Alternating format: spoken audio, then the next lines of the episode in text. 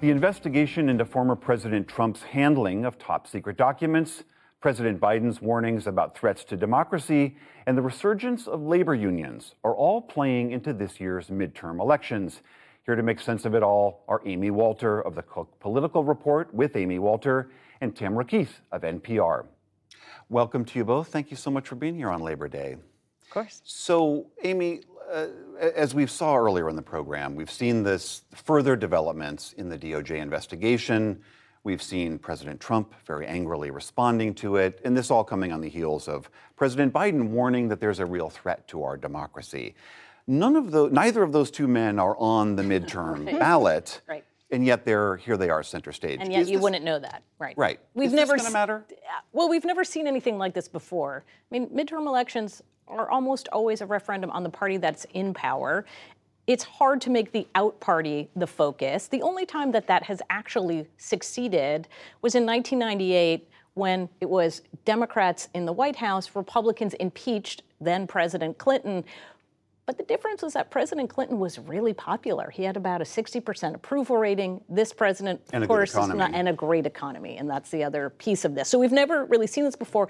Of course, we've never seen a former president put themselves in the politics front and center in the way that Donald Trump has. And it's pretty clear that the Democrats do believe that the coalition of voters who tur- turned out in twenty eighteen, who turned out in twenty twenty, not necessarily to vote for Joe Biden or vote for Democrats, but to vote against Donald Trump, that they're still out there, and they see that anytime he's in the news, it helps their prospects. And so they don't need to bring him in all that much, but he is still, he because he will put himself front and center. As you said, he had a rally this week. And even regardless of where these investigations go, remember, we still have the January sixth committee right. that will hold hearings. I, we don't know how many, maybe one or so in the fall, and they still have to put a report out. Maybe that's before November. Yeah, and, and it isn't just that you've never had a former president put himself in the news so much. It's also that you've never had a former president claim that the existing president isn't legitimate, or calling the existing president, the rightfully elected president, an enemy of the state, or declaring multiple times on social media in the last week that he needs to be reinstated. Hurry up and reinstate me. There was something that wasn't quite right. Reinstate me. Rehold the vote. That's absolutely unheard of. And so when when President Biden is talking about democratic erosion, or when academics who specialize in democratic erosion are talking about democratic erosion, they're talking about the idea, this sort of fundamental idea of democracy, that if you lose, you accept that you lost, um, that that has been broken.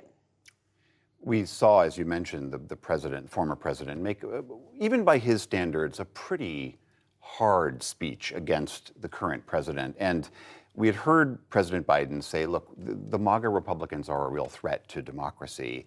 And President Trump, this past weekend, former President Trump flipped that on its head. Let's take a listen to what he had to say. These are very dishonest, sick people. Very dishonest people. Americans are sick of the lies, sick of the hoaxes and scams, and above all, sick of the hypocrisy. But our opponents have badly miscalculated. This egregious abuse of the law is going to produce a backlash, the likes of which nobody has ever seen before.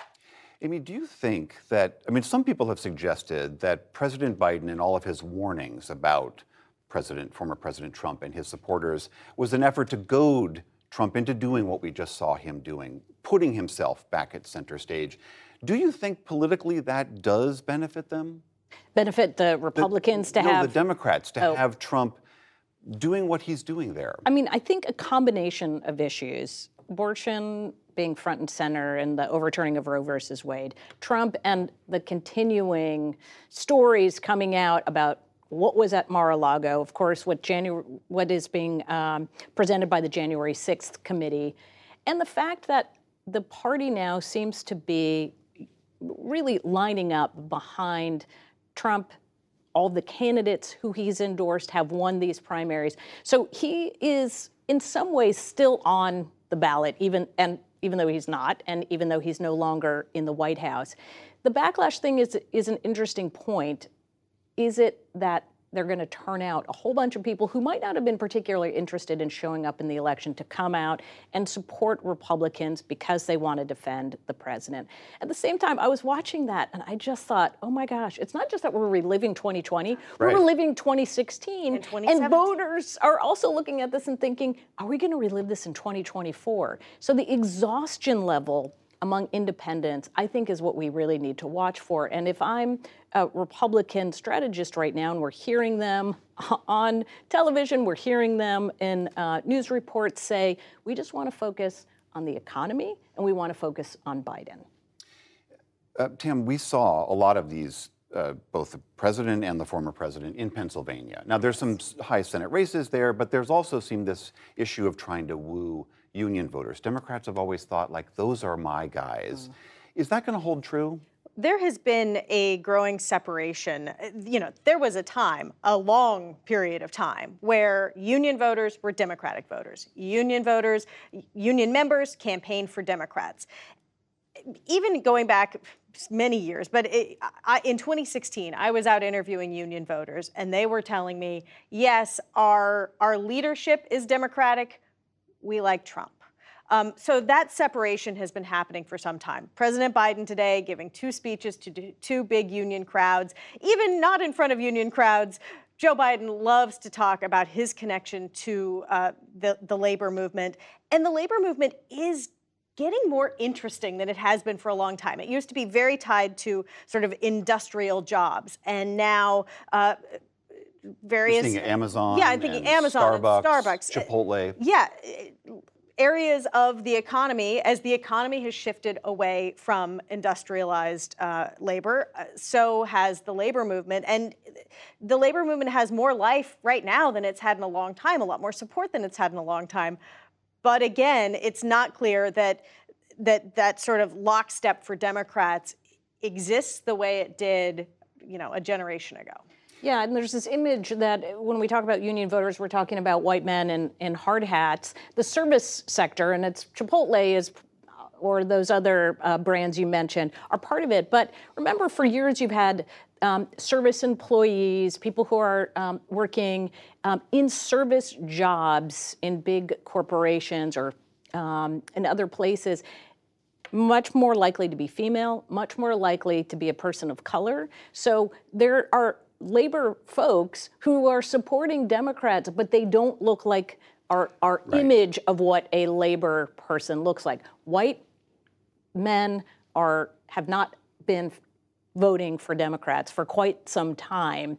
What Democrats need to do is hold on to as many of them as they can, but continue to bring those other types of voters into the mix. And it is worth noting they are still a, a very small slice of American workers, but right. a lot of energy, as you're saying. Amy Walter, Tamara Keith, great to see you both. Thanks for coming in. You're welcome. You're welcome.